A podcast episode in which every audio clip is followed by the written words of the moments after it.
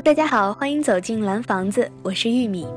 今天呢，要跟大家分享作者茄子的原创作品《夏天的味道》。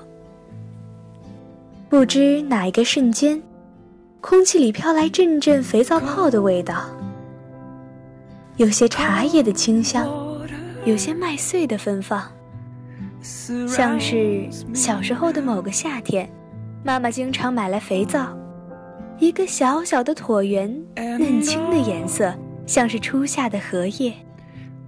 那时候喜欢偷偷地敲下一小块，小心翼翼地放进书包。于是在你们都不知道的日子里，书包变成了我一个人的夏天。这首诗仿佛带我们穿越到了小时候，感受了一把新鲜的夏天气息。那么也希望呢，在这个夏天，各位听众能找到属于你们自己的夏天气息，夏天的味道。好了，今天的节目就到这里，我们下期再见。